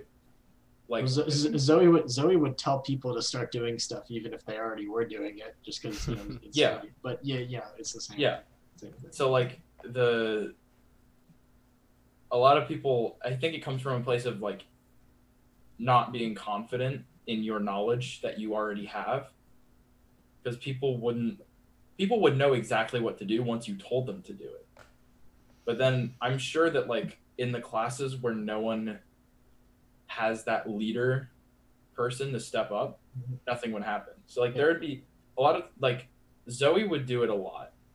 And it was very valuable that we had someone to tell everyone what to do. But then some days, either her leadership would be flawed and it wouldn't be effective, or she wouldn't be there or something, and I would take charge. But some days, like both me and her would just be so tired of everyone's crap that we would just not like try and push everyone to do things because we we like we were just so mentally tired from doing it every other day. So some days just nothing would happen, really, because there's no one like pushing for it. So I think if the if the teachers pushed a little more in Yeah, that has to regard, like like I think maybe in the earlier the earlier stages of these classes, the teachers maybe took on like a directorial role Yeah. and everyone else was doing the smaller roles. that could be very valuable too in teaching mm-hmm. people how to lead or how to be led I think or that's that's a, also- what they're supposed to do. I think I think that's why why Miss A Miss A is actually good for that in a Yeah. larger group because like when Miss A gets mad, like she gets very annoying. And like it gets to a point where you just like don't want to deal with her anymore. So you're like, all right, fine, I'll go out and I'll do it. Um, That never happened in film studies. In film Yeah. studies, Yeah. she probably got she probably got gets less. Yeah, I don't know. In Uh, film in studies, the early days, mad at the kids who like the freshmen who were saying nothing. Like we would like she would ask she'd ask the seniors questions and me, Jason, Heaven, and Brent, we would all give like well thought out responses. And there was a sophomore who uh, he was awesome, but I forgot his name. His name eludes me right now because Denny. Benny, yes. Denny. Denny. Yes. I love that kid. Yeah, he's But- awesome. The two freshmen in that class at, at, the very end at our, our discussions that miss a would be like all right what did you guys think of the film? And they'd be like it was good. I liked it. I thought it was funny. Like you know. And there's always going to be those people in every class and you can you can teach someone to fish but you can't teach them right? Yeah, I was more so talking about food production too. And yeah you know the problem with that class is like there was only three of us so it was like she could only like get mad at us to a certain point before it like you know just like didn't matter because it was like barely a class But, high schoolers definitely need to be pushed in that way yeah but so like if there if there's if, a group If, it was taught by anyone other than Miss A, it would be a lot worse. Like Yeah. she's definitely Well, vital. so it's like if study. if there was if there was a group like let's say it was like like the film production class right with pete and like how like if zoe and pete weren't there and there was no leader if there was a solid group there then miss a would at the very least be able to like bicker them into submission or just yell at them until they did it That's one way to describe it. does. She normally just she normally just yells at them until like they either get scared or until they're just like fine, I'll do it. She's Spencer- a highly effective motivator. Here's the one thing that I will mention, and I'll try to keep it brief because I feel like Brent's wants to add something.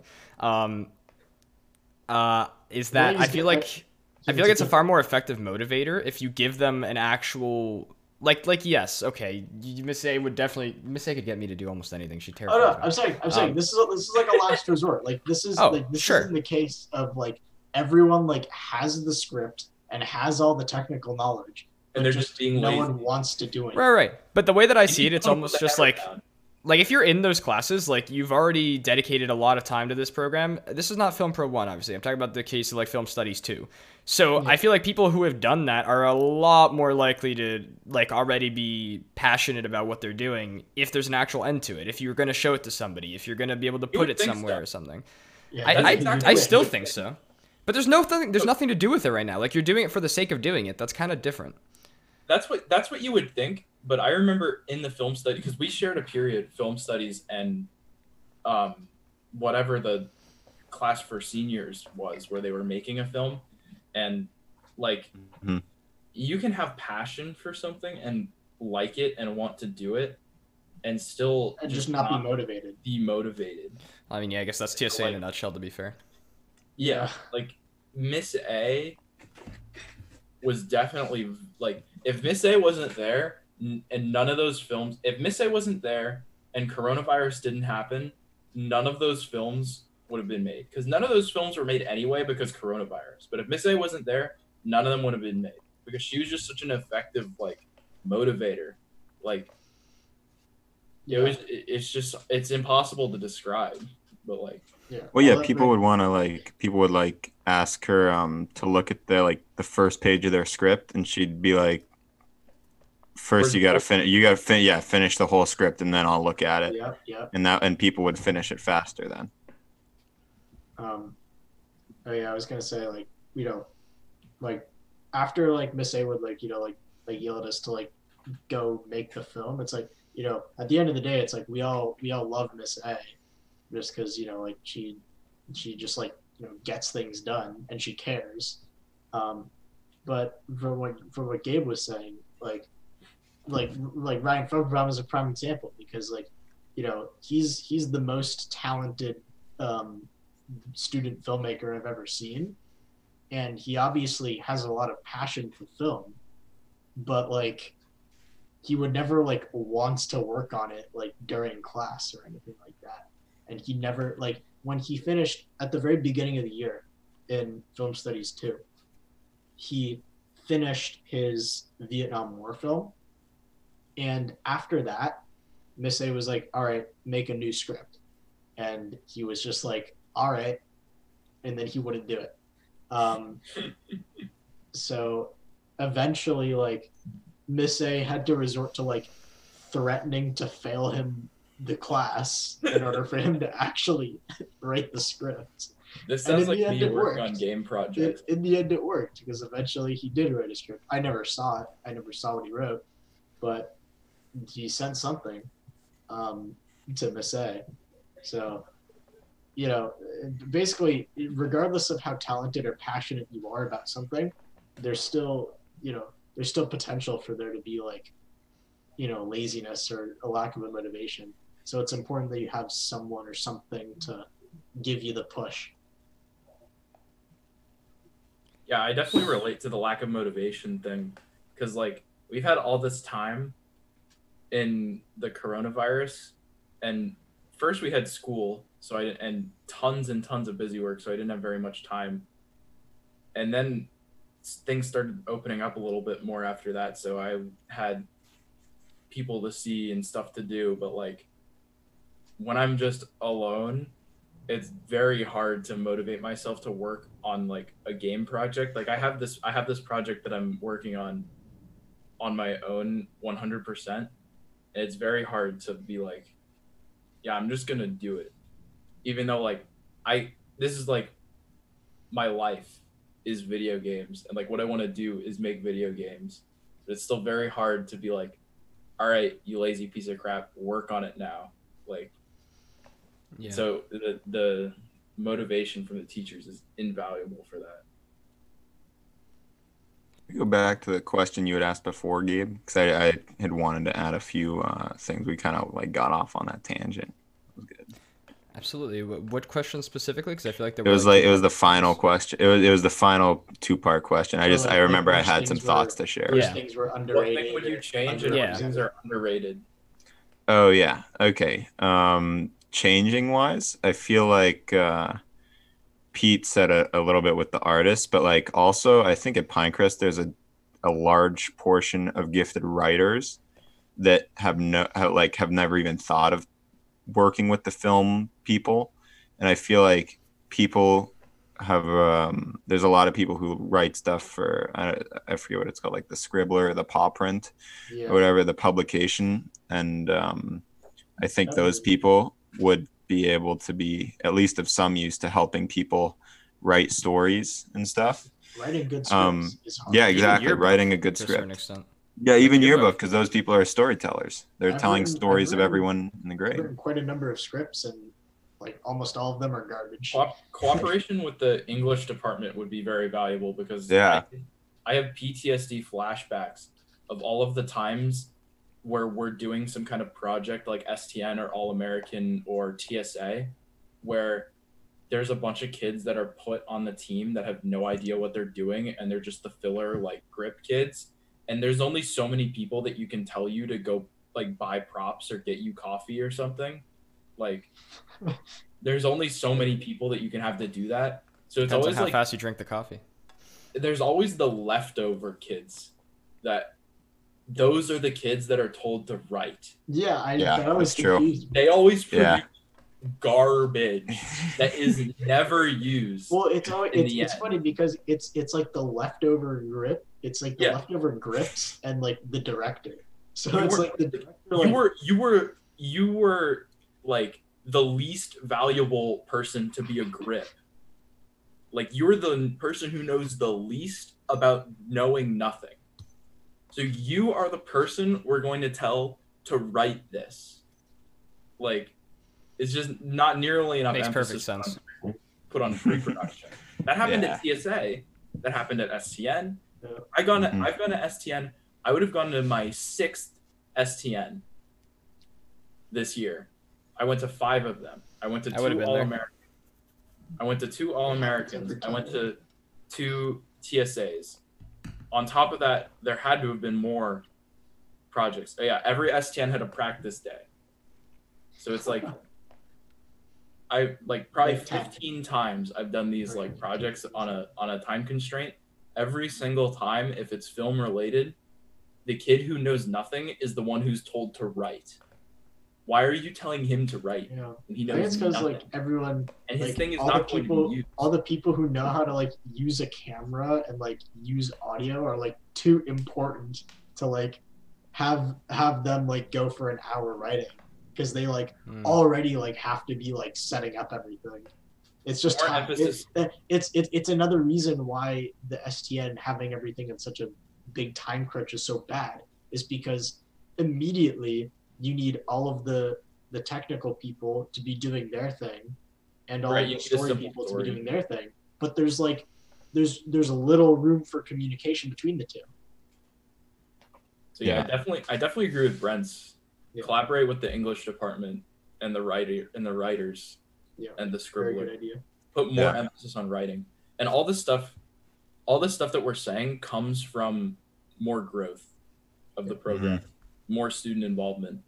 Because like when all the I'm sure that I'm sure that most of the people who are involved in the student films would be much better at writing than the last grip who knows nothing about nothing. But they can't because, you know, you're already missing a camera guy. Like you you need three camera people, you only have two, but you need three cameras set up anyway.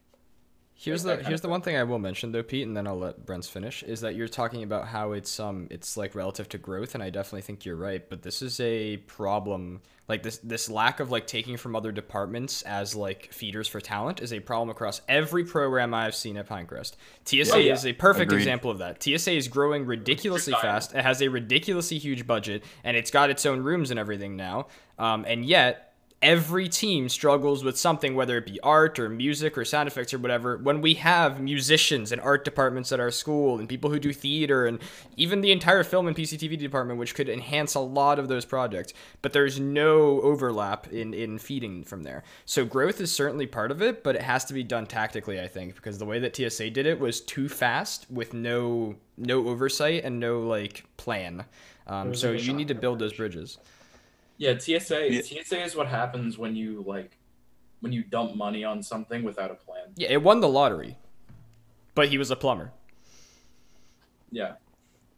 You know, it's um I totally agree that there just needs to be so many more connections because that's what made makes Pinecrest so special is there's so many different aspects and all these different kids who are very passionate or very good at one or two things and none of them talk like like I don't just know they don't mesh. grade.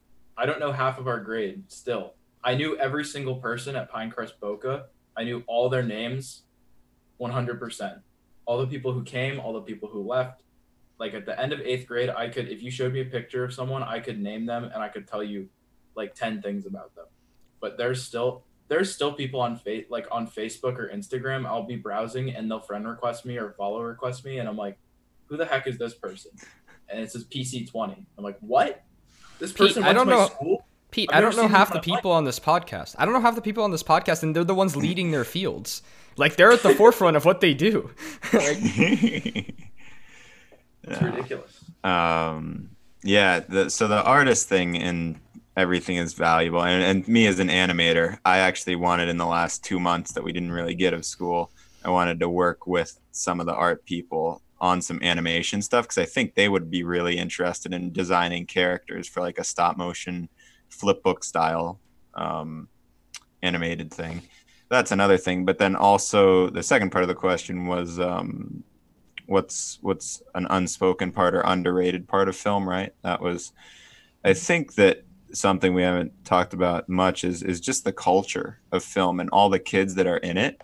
Like all of us there's like a certain not not way of joking but like way of talking and understanding that we all have that like and it's almost like a technical humor and like we're all able to joke about different things and it's like kind of a mesh with like meme culture too.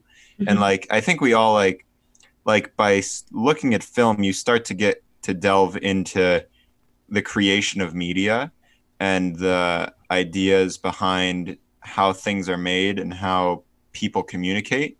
And because of that, you're able to break down human commu- communication in ways where you can find humor in things that wouldn't normally be like wouldn't have previously been humorous.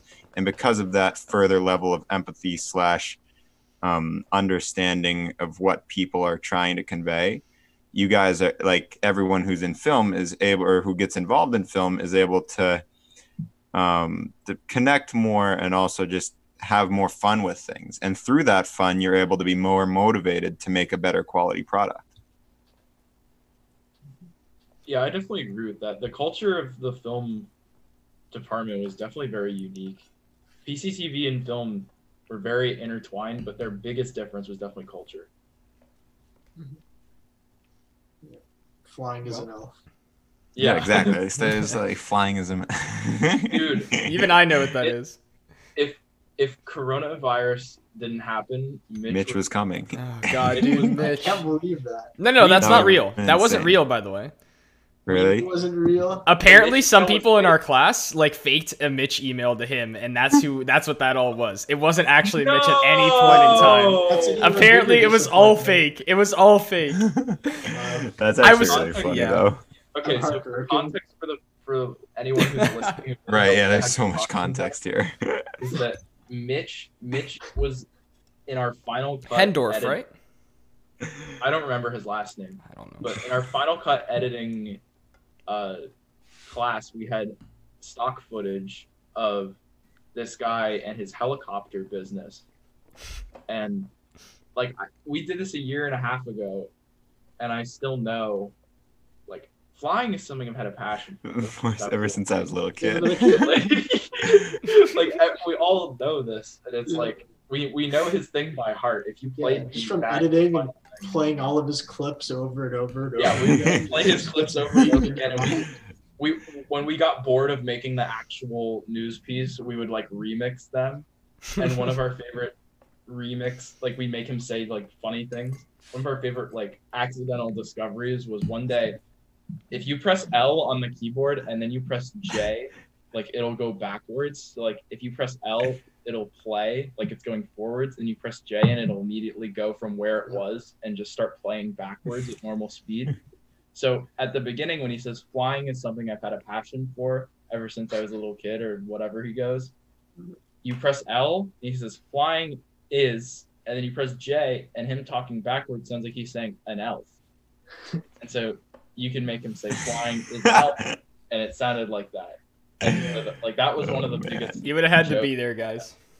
You, Well, and you, then, it's um, like a you had to be yeah. there kind of thing. yeah. They're- they're- they're Well, and then the and then drive and then you put in the quattro. The Quattro drive drivetrain. Oh, the V8 engine. Oh man. I forgot and then about and then so there was like a yeah. So for context, There was there, there was like another like Audi one, right? Yeah. Or there was another Yeah. car one. You- you had and then- commercial. And then we what we started to do is like there'd be this line that's like, and then you put in the Quattro drivetrain. And so then what we'd start to do is we'd combine Mitch and this Quattro drivetrain guy, and we'd be like, the Quattro drivetrain is a passion I've had since I was a little kid. Like we just create these like abominations of Well, well, edits. The best thing is like no one knew like what a Quattro drivetrain. Yeah, no one knows what a Quattro what drivetrain talking about? it's Okay, something that the- I think the funniest thing, the funniest thing is that we were all in like, I think we were all in different classes, right? And yet this has Yeah. happened every year, and it's the same Every- jokes that come up every, Every year. year we discover the same thing. It's Yeah. so funny.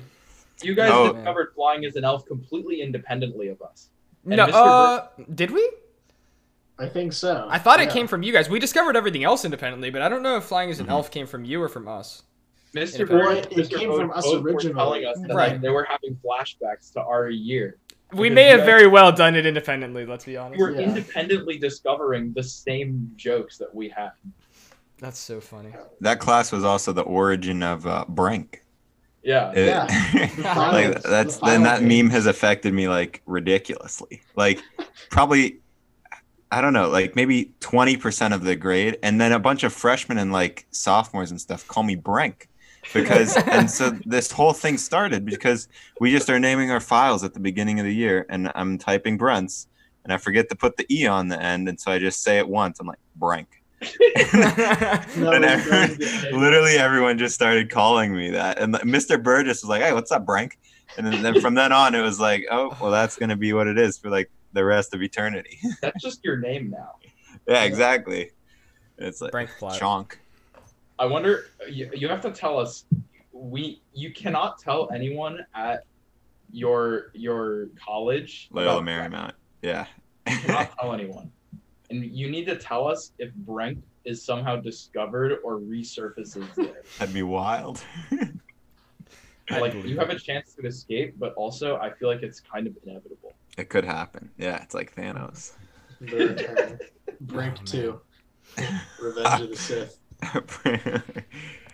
oh, and then also Okay. I wanted to say um, a th- thought about like animation in general is that with animation, like literally anything is possible, and I feel like a lot of animated TV shows either don't neglect to realize that or just don't realize that, and like you can literally do anything with animation. It might be harder to draw, but I mean, you can literally I, I can't say it any other way. You can do anything, anything you could possibly draw. And like the show, like like Rick and Morty, for what it is, it does that really well at imagining literally anything that could happen. Um, but I just think imagine like that's something that's a big draw of animation is anything can happen. Um, Yeah, animation animation's hugely important to like, especially media franchises that go on forever, because like, there would be no way that something like Star Wars: The Clone Wars would be possible live action, to have like the choreography of the battles and the huge scale of the fights and stuff like that. That could never be done for a, a kids TV show, like consistently every week, and like mhm. even in like the movie like if they need in the movies if they need a young character from a young version of a character where the actor's like old now like they did that in the irishman too where Right, with, uh, with De Niro. they- Oh, De yeah. Changed age throughout the whole movie and it was awesome and like he looked he looked like real Mhm. i couldn't if you i i didn't know that they did that at first and i was wondering like this makeup is insane like how'd they make him look so young like, no it was animation It was CG. That was cool. Yeah. Yeah, CGI. CGI is something that I wish that I wish we learned a little bit more because it's like Mhm. It's everywhere now. i think that's beyond the scope Yeah, that'd be like film It probably production too. is. Yeah. there, there would That's like- probably need like there, film there would need like a production ascended edition. probably. film production like 27 Darn.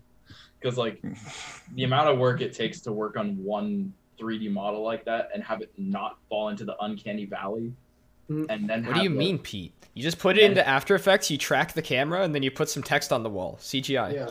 What's What's great is like I remember I think it was like Avengers. It was like Infinity War or Endgame, and we were staying for the credits and the after credit scene. And when the credits were going, it was like oh like you know director, writers, you know, it was a couple of people, and then it got to like like like CGI animation, and it was literally like like over a thousand people. Yeah, it's like tons of people Like, doing it- it. it's like I mean, when your main when your main villain is CGI and he's basically the main character, like you kind of need to make him look good. yeah Basically, every character in that movie is like 50% CGI. Yeah, exactly. Either in the So things like- that they it's like do or in them themselves. And Yeah. So Infinity it's- War it's like so much literally is the manpower. main character. Like It's like so much manpower in this like crazy expensive equipment and like ugh, I don't know I don't know how they do it. It's so cool though. I, we've it's like I want to know how to do it, but it's like uh, we've come all this way with CG and animation and all that. And you know, you know what was the precursor to Thanos and young De Niro? The first full CGI character ever. You know who it was? was it was it like the Rock Mummy? Nope. It was Jar Jar Binks.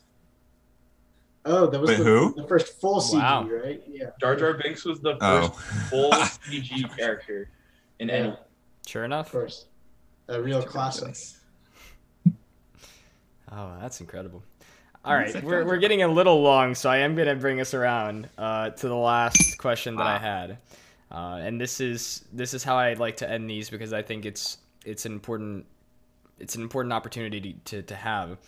Is there anybody that you want to give a shout out to? Either people that were Oh. really impactful to you as you came up through the program, and I think you've mentioned a lot of them, or people who you see as like rising up through the program now who you think are going to be important later, or so, anything in the middle.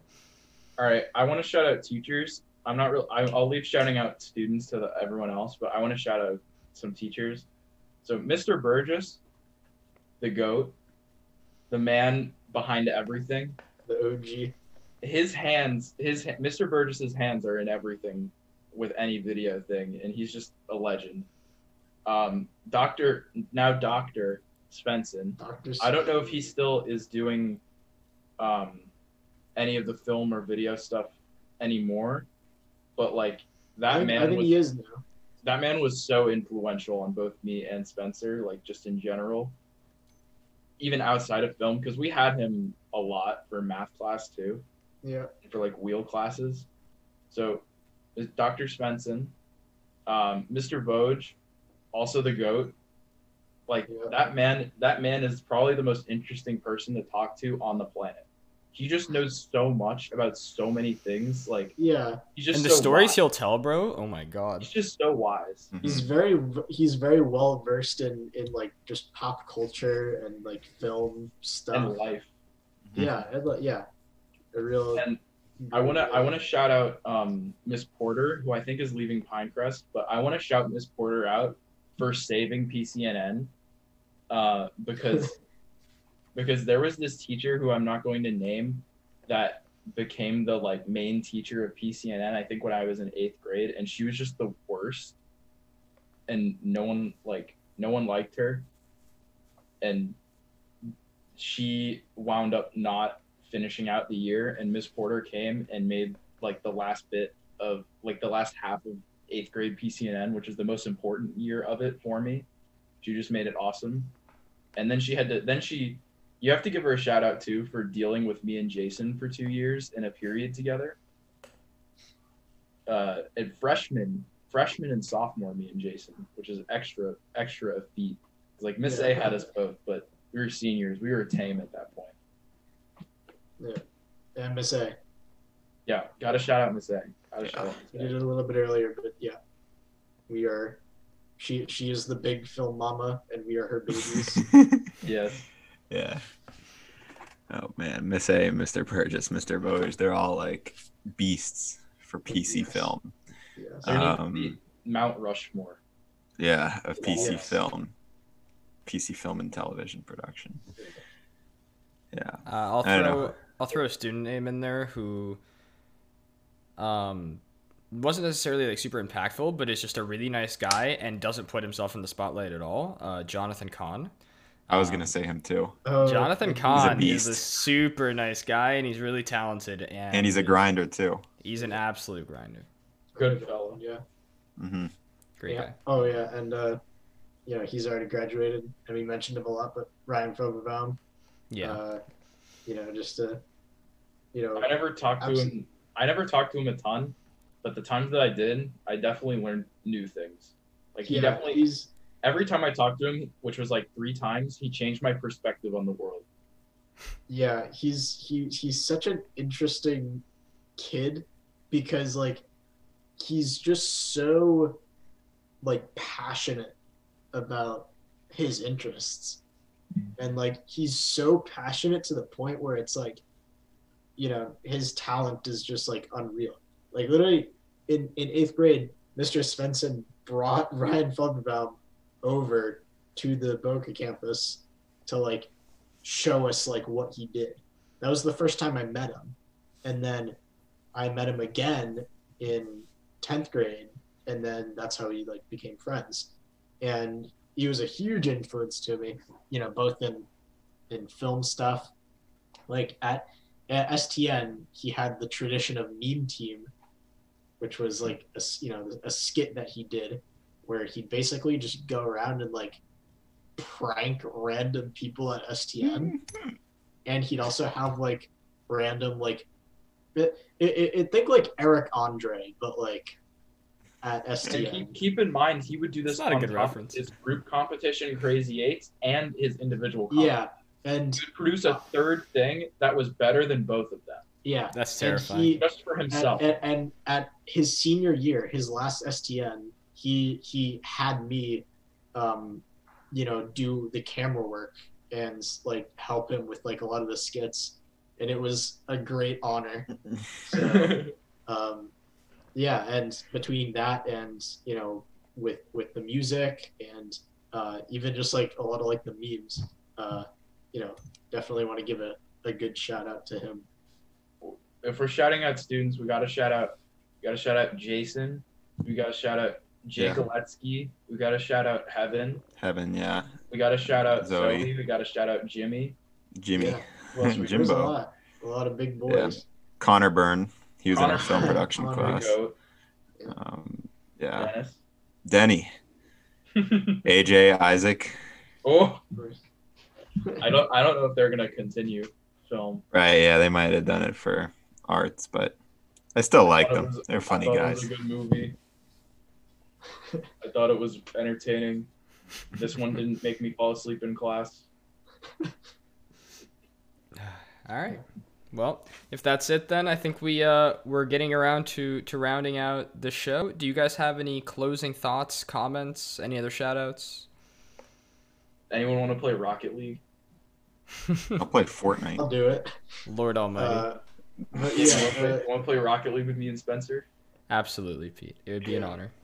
if All right. yeah, basically, if anyone wants to to try out film or broadcast, I would definitely give it a give it a try.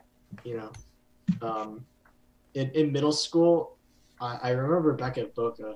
I don't know if it's still like this, but like you'd sign up like per semester or trimester. I I forget how. I think it was trimester for some reason. You'd sign up per trimester, like what you wanted to do with your study hall period, and I literally just like tried PCNN for for like one of those semester things, and I was like, oh, this is pretty cool. I like it. So, you know, if if you're in middle school and you want to try it, that's that's a pretty easy way. And if you're in high school, um, you know, if you want to try it out for an art credit, it's you know it's something good, and if you end up pursuing it, that's also great. Um, you know, especially with film production now. Film production, film production is an awesome class. The teachers are great, the skills are great, and um, overall, it's a pretty good time. So, yeah, I think the the program needs more recognition in general. Yep. Yeah. From the school. From like there's no like there's no real big like awards at the end of the year like in fine arts. I'm pretty sure film Yeah. It's true. Oh, yeah, Yeah. But yeah. They, they need there needs to be like a we should get an assembly that's just like a big film reel, Yeah. and that's it. That actually would be so that good. would be a good use of time other than having some some dude come lecture us that drug bad for the fifth time. in a row. Drug bad, Snapchat bad. Remember, kids, it's public and permanent. oh man. Your true. Finstas. Yeah. I'd also say that uh finstas are getting. If any- if anyone uh, feels creative or has an idea to pursue that idea and uh, act on your idea because especially at pinecrest but anywhere there's so many resources around you to make that idea more of a reality and to uh, bring it to fruition.